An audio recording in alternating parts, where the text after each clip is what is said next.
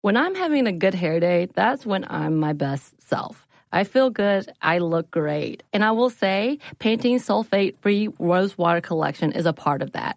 The Rose Water Collection. It feels and smells amazing and comes with a deep treatment that leaves your hair petal soft. It was inspired by Ramadan traditions when many in the Middle East break the fast with rose water because of its hydrating benefits. And the collection is free of sulfates, parabens, dyes, and mineral oil. So experience something new and discover what's good with the Pantene Nutrient Blends collection. Available now from iHeart, a new series presented by T-Mobile for Business, The Restless Ones. Join me, Jonathan Strickland, as I explore the coming technological revolution with the restless business leaders who stand right on the cutting edge. They know there is a better way to get things done, and they are ready, curious, excited for the next technological innovation to unlock their vision of the future. In each episode, we'll learn more from the restless ones themselves and dive deep into how the 5G revolution could enable their teams to thrive. The Restless Ones is now available on the iHeartRadio app or wherever you listen to podcasts. Brought to you by the reinvented 2012 Camry. It's ready. Are you? Welcome to Stuff Mom Never Told You from HowStuffWorks.com.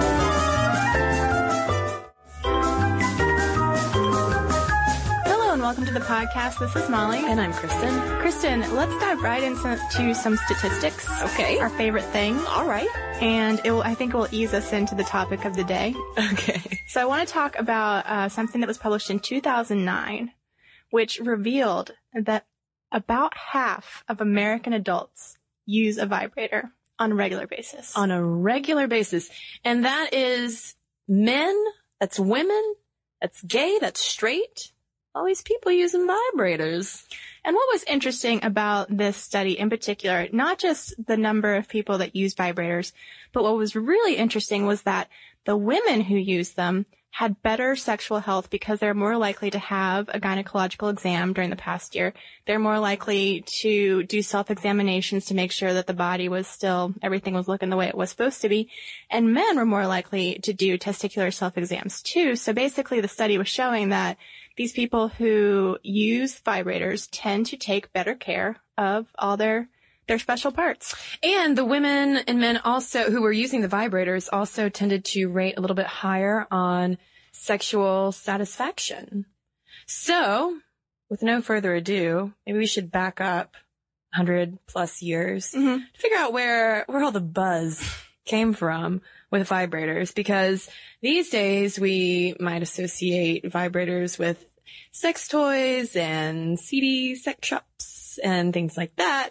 But their history is purely rooted in medicine medicine. Very, um, and very, you know, no eyebrows raised when No. the vibrator started, uh, to appear in doctors' offices. It was, it was non-controversial at all. Whereas, you know, you, you read about a study like this 2009 one, people are like, oh my gosh, all these people using vibrators. But I think the link is that the, the better sexual health and the better health overall kind of links the modern statistics to this history we're going to go back to. Right, because one thing I found really fascinating about the history of vibrators is that it was actually considered far less controversial than the gynecological speculum. Right.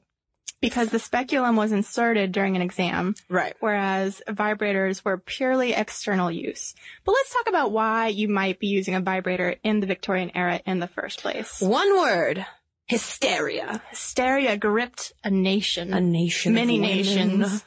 The women just kept coming down with hysteria from, from early, early times. Like Oh, you've yeah. got people like Hippocrates, Galen writing about these, uh, fits that women would have where they just couldn't breathe, where they just weren't acting right. Everything was, oh, it's just crazy. Like the stereotypical female craziness these, these early, uh, doctors could not figure out and they always blamed it on the womb and the uterus. Yeah, in 1900 BC, ancient Egyptians blamed hysteria, which we will later find out is really just sexual frustration, on the uterus wandering from the womb into the throat and making it hard for a woman to breathe. And a little, a little, uh, linguistic fun fact, hysteria comes from the word uterus. And we talked a little bit about that in the celibacy podcast about how doctors of olden days would, would prescribe sex as this way to curb the wandering womb. Well, sex for married people, Molly. True. And that's, that's where we're going to get into, uh, why some, some ladies needed more help than others. Yeah, because in the 16th century, if you weren't married, if you were, say, single or widowed or a nun, the cure for your hysteria would have been vigorous horseback exercise or movement of the pelvis in a swing, rocking chair, or carriage. Or they told, uh, once trains started coming when they had the Industrial Revolution, they would tell women just to hop a train Mm-hmm. and to let the rocking of the train take care of it. But let's say that there were no horses around, you weren't married, or you were married and your husband just couldn't seem to solve this womb problem on his own. You would go to the doctor, and what the doctor would do is he would massage the vulvular area Mm-hmm. till he brought you to what was deemed a hysterical paroxysm. AKA an orgasm. And this would cure the classic symptoms, supposedly, of hysteria, which would include anxiety, sleeplessness, irritability, nervousness, erotic fantasy, sensations of heaviness in the abdomen, lower pelvic edema, and vaginal lubrication. AKA sexual arousal. Yeah. I mean, really, it's just curing your, your libido. and so the thinking is, is that maybe, uh, you know, people just weren't that knowledgeable about what might lead a woman to orgasm. It really wasn't a topic for polite conversation. no. And so going to the doctor to have this regular massage was not seen as, as anything deviant or, or wrong. It was purely curing medical symptoms. Yeah. The doctors didn't seem to get any pleasure out of it. It was just, you know, another, another day at the office.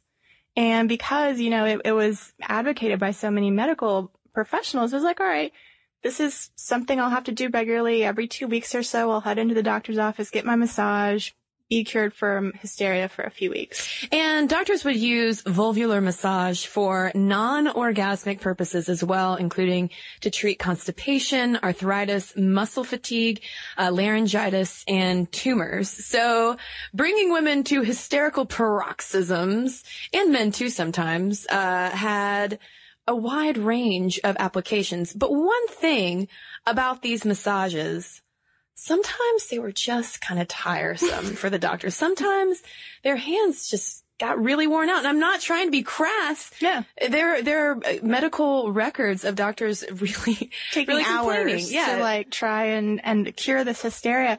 And also, if you were a doctor in business, it was not uh, very uh, easy to see a bunch of patients if you never knew how long a hysterical patient was going to take uh, to reach her paroxysm. And so uh, it was, you know, it wasn't a very good business model to have uh, these indeterminate uh, appointments going on. And also for, for a while, water treatments became popular.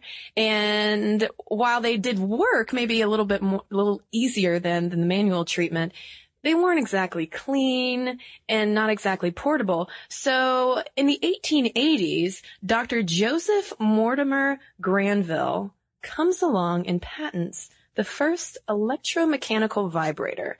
And my goodness, were doctors everywhere relieved. Oh my goodness, it just took off and there were all sorts of models that doctors could buy. You can buy like hand cranked models, you could buy models that you operated with the foot pedal. There were some that were like forks and they vibrated that way and Some hung from the ceiling. I don't know how that works. and there were, I mean, it just, uh, just every single model of a vibrator that you could imagine, even some you couldn't models, imagine. ceiling models attached to tables, wire coils called vibratiles, turbines, gas engines. And it was just, it was a revelation for doctors that they could just, you know, turn this thing on and, and it was worked much faster than, uh, using your fingers. It was a little bit cleaner. And again, as we said, it wasn't like a speculum that you had to insert. They were just doing this on the external genitalia. So it was on the up and up according to society. And get this, the vibrator was only the fifth household device to be electrified after the sewing machine, fan, tea kettle, and toaster. So before we had the electric vacuum cleaner and iron, we had the va- we had the the vibrator. And by 1917, there were more vibrators in the home than electric toasters. I know, that's insane. Crazy. And um and so there were you would find them in all these catalogs. In fact, a lot of the knowledge we have about the vibrator today is thanks to a researcher named Rachel Maines, who was actually doing a uh, history of needlecraft in America. So and she was, took a spicy turn. took a very unexpected turn because she was paging through this old needlecraft catalog and started finding these advertiser advertisements for home vibrators. And this wasn't from 1906. Mm-hmm. Imagine looking through all these old needlecraft catalogs and, and, finding these ads that you would normally expect to find in, in saucy magazines. So that's when she ditches the needlecraft yeah. and uh, starts investigating why vibrators were being sold at that time and, and comes across this hysteria thing and, and the fact that the women weren't being weren't really being uh, treated quite right by their uh, partners. And she ends up writing a book called The Technology of the Orgasm, which is really, I guess, kind of the, the go-to book for the history of the vibrator. And just for fun, uh, here's, here's an advertising tagline from one of those very respectable magazine ads for vibrators. Says, all the pleasure of youth will throb inside of you. Doesn't sound too bad. And vibrators were, in fact, so popular that they were a driving force behind the creation of the small electric motor. So really, I mean, this is a huge technological innovation that we have to thank you know, the vibrator for. Mm-hmm. Without, without vibrators and this craze about women's hysteria, you know, would we, would we have a vacuum cleaner? A vacuum cleaner? And you know, I mean, maybe the women would have never been able to get up to vacuum if they kept having all these hysterical symptoms that they never figured out how to cure. If we still had to go get vulvular massages every two weeks, my God, time to podcast. How would we have a break through the glass ceiling? And men, don't think that uh, you were absent from this revolution as well, because 1899, just a few decades after the women's vibrator movement really gets going, John Muir, aka that legendary naturalist, mm-hmm. invent patents a vibrator for men as well. So men are also using vibrators at this time. Their ailments can be cured by a vibrating massager. Probably, probably not using them as much as women, but you never know. You never know. So we've got vibrators being sold directly to men and women via catalog. We've got doctors administering uh, massages in their doctor's offices. Now, unfortunately, along comes Freud. I don't know, maybe not unfortunately. I guess I don't know. You can draw your own conclusions because old Freud comes along and he's like, "This is not going to work. We need to stop treating women's hysteria with these massages, with orgasms. They need to talk it out. That is the only thing that is going to work." You're not really solving their problems, but just, you know, putting a band-aid on them. Stop doing this. Talk to them. So, you know, you can, you know, Freud, you can make a ton of jokes about Freud and women and sex, but he was the one who, who brings an end to this. He ends all the fun. But right around that same time, vibrators start showing up in stag films. That is true. In the 1920s, uh, as, as Slate puts it, stag reels blew the vibrators cover. Because a lot of people, I guess, based on Maines' research, just sort of pretended that what was happening was not an orgasm. Yeah. It was just, you know, a, a brief hyster- hysterical paroxysm. And I think it has a lot to do with the fact that we've mentioned many times now that nothing was going inside of mm-hmm. a woman. It was all outside, you know, no, no different than a back massage. Yeah. Because remember at this time, you know, Vi- Victorian couples did not have Cosmo magazine to help uh, learn how to please a partner. So intercourse might have been very bland, let's just say. And um, you know, at this point, when you've got these stag films coming out, they're showing, you know, you they're making that explicit connection between what the vibrator does and what happens in the bedroom. So that's that's sort of when I think the first explicit that we could find link between sex and the vibrator comes mm-hmm. into play. Yeah, and once it becomes tainted by those stag films, the most famous of which was called The Nun's Story. Not the one with Audrey Hepburn. Not the one starring Audrey Hepburn. Uh, but once they, once vibrators get the sexy edge to it, they have to go under the rug and it becomes something that scholars call camouflage technology. Vibrators don't go away. They just become home massagers. Mm, a back scratcher. Yeah.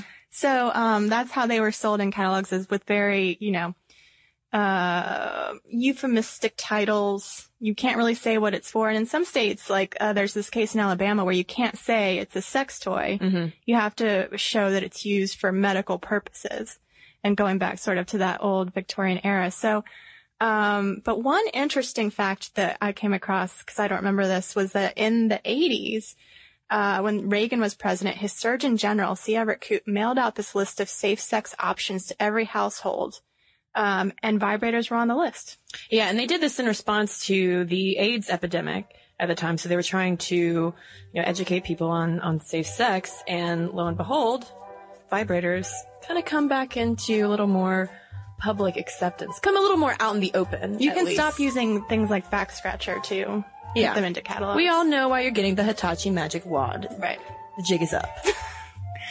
So that was the history of vibrators, the buzz on this this fascinating device that may have, you know, led to the vacuum cleaner. yeah. So, if you have anything that you would like to add, Bearing in mind that we do have a spam filter, so we do have a spam filter. So don't keep it- title the email vibrators. Keep it G-rated, folks. Uh, our email is momstuff at howstuffworks.com. And I have an email that was sent to that very address. It was from Kristen, but not you, Cristen. Not this is. Kristen with a K. And she writes, I'm a librarian and I love my career very much. I graduated from college with a teaching degree and wasn't particularly happy in that profession. I realized that I didn't go into teaching because I loved teaching, but because I loved learning. Big difference. I went back to graduate school for my MLS and have been extremely happy in this profession ever since. When you tell people you're a librarian, they always assume that you work in a public library. I think it's important for people to understand that there are many opportunities outside of public libraries. Librarians are employed by hospitals, law firms, universities, museums, art galleries, manuscript galleries, private corporations, government agencies, and publishing companies. I've seen job postings over the years for companies like WebMD, ESPN, and Pixar, just to name a few. If someone enjoys learning on a daily basis and seeks variety in their occupation, librarianship is an excellent career choice. Maybe I should become a librarian. I, I really want to become a librarian, I think.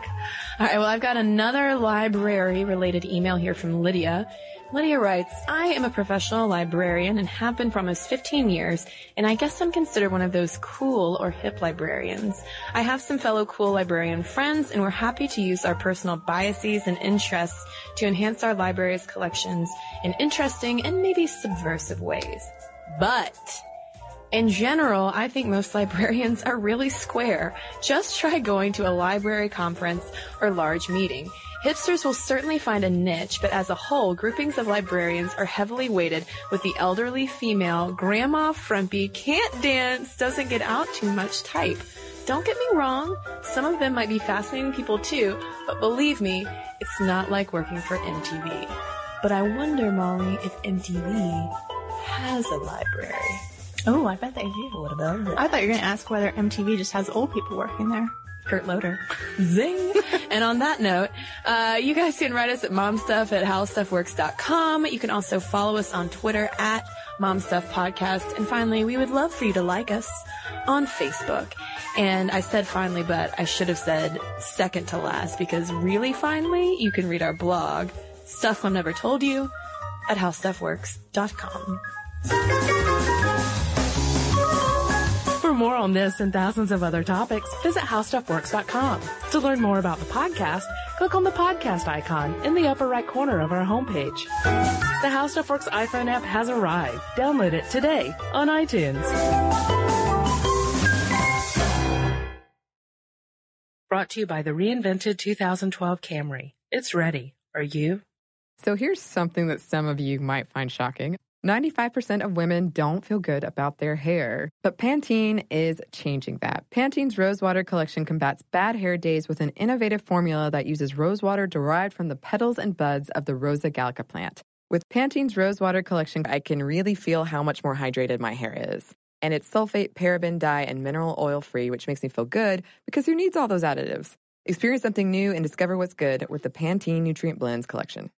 This episode is brought to you by NBC's Good Girls. The new season of NBC's Good Girls is generating serious buzz. Christina Hendricks, Retta, and Mae Whitman are hilarious as America's favorite moms turned criminals. This show is the perfect blend of comedy, action, and romance. No wonder critics call Good Girls your next TV addiction. And Rotten Tomatoes rates it 100% fresh. Ooh, Good Girls, Sundays on NBC. The new season has already had some wild twists, so watch live. And stream anytime.